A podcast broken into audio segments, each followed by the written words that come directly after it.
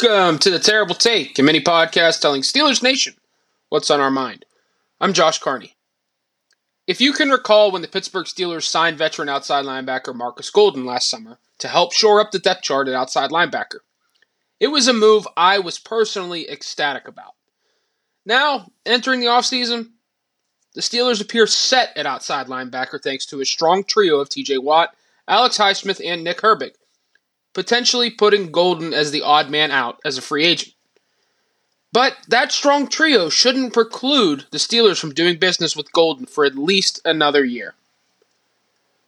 Golden, who turns 33 in March, showed throughout the 2023 season in just 230 snaps that he still has a lot of good football left.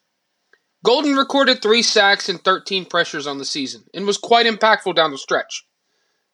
In the final three games of the season, including the wild card loss to the Buffalo Bills, Golden recorded eight pressures and two sacks, giving the Steelers some really good snaps in high intensity situations. While there is no doubt that Watt and Highsmith are the key figures for the Steelers off the edge, and Herbig is a burgeoning rotational piece with special teams capabilities, Golden would be a wise investment as that additional depth off the edge. The Steelers got very lucky from an injury perspective at the position last season, as Watt and Highsmith both played more than 80% of the snaps. Banking on that to happen again in 2024 is concerning. Golden made just 1.165 million last season with the Steelers, counting just 1.092 million against the cap. He was more than worth it for the Steelers and proved that late in the season. Keeping that type of experienced player around at such an important position defensively, considering the affordable cost, well, it seems like a no brainer for the Steelers and for Golden at this point in his career.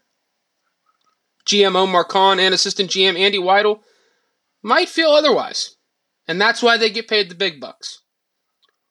But retaining Golden for at least another year in Pittsburgh seems like a wise roster building move that will fly under the radar and help the Steelers in 2024.